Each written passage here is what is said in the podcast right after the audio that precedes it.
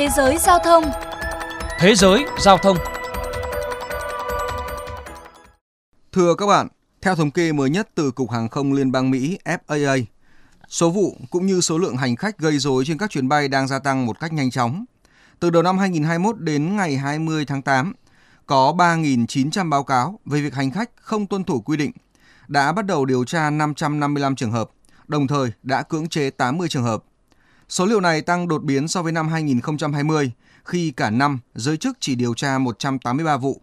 Nói cách khác, tổng số cuộc điều tra liên quan tới hành khách gây dối trong 8 tháng đầu năm 2021 tăng gấp 3 lần so với năm ngoái. Tổng số tiền phạt tính tới tháng 8 đã lên đến con số 1 triệu đô la Mỹ, trong đó 34 trường hợp mới nhất bị xử phạt khoảng 40.000 đô la Mỹ. Nguyên nhân hầu hết các vụ gây rối do hành khách không chấp hành quy định đeo khẩu trang trên máy bay. Trong số 3.900 báo cáo về các trường hợp hành khách gây rối, có đến 3 phần tư là liên quan đến vấn đề này. Bà Sarah Nelson, Chủ tịch Hiệp hội Tiếp viên Hàng không Quốc tế, cho biết. Rõ ràng quy định về khẩu trang là vấn đề chính gây nên các vụ gây rối, nhưng đó không phải là nguyên nhân cơ bản. Nhiều nhân viên hàng không cho rằng vấn đề còn nghiêm trọng hơn thế. Hiện quy định về việc đeo khẩu trang tại Mỹ rất phức tạp do mỗi bang, thậm chí mỗi thành phố lại có những quy định khác nhau. Điều này khiến các hãng hàng không rất khó để đưa ra một quy chuẩn chung cho các chuyến bay. Bên cạnh đó vẫn tồn tại một vấn đề muôn thuở, đó là hành khách say rượu bia. Giới chức hàng không mới đây đã phải đưa ra khuyến cáo, đề nghị các sân bay không cho phép hành khách mang rượu bia lên máy bay. Một nguyên nhân khác đó là những vụ xô sát giữa các hành khách có khác biệt về quan điểm chính trị, màu da. Đài truyền hình NBC của Mỹ đã đưa ra bình luận, mọi người đã quá lâu không được đi máy bay, đến nỗi họ quên luôn cách hành xử trên máy bay như thế nào. Bạo lực trên các chuyến bay leo thang khiến đội ngũ nhân viên hàng không phải đối mặt với nhiều áp lực. Theo tờ Insider, trong vòng 3 tháng trở lại đây, số lượng nhân viên hàng không có vấn đề sức khỏe tâm lý đang gia tăng. Họ trở nên bất an, lo sợ khi phải đối mặt với các vụ gây rối. Một nữ tiếp viên hàng không giấu tên chia sẻ. Thi thoảng tôi có chút lo sợ khi chuyến bay chuẩn bị cất cánh.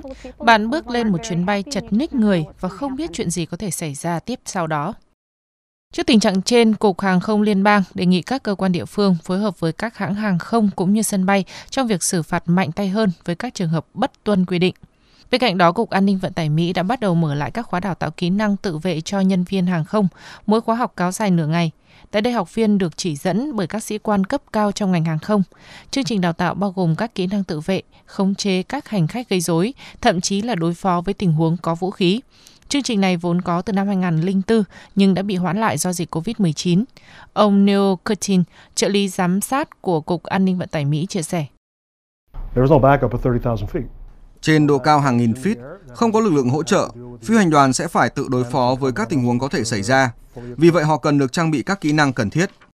Những khóa học được kỳ vọng sẽ giúp các nhân viên hàng không lấy lại sự tự tin để làm việc hiệu quả trở lại, vừa là để chuẩn bị tốt cho các tình huống xấu có thể xảy ra. Donna O'Neill, một tiếp viên hàng không, chia sẻ. Nếu có thể, tôi muốn mình sẽ không bao giờ phải dùng tới những kỹ năng này. Nhưng nếu có trường hợp xấu xảy ra, tôi nghĩ mình đã sẵn sàng và đủ tự tin để đối mặt.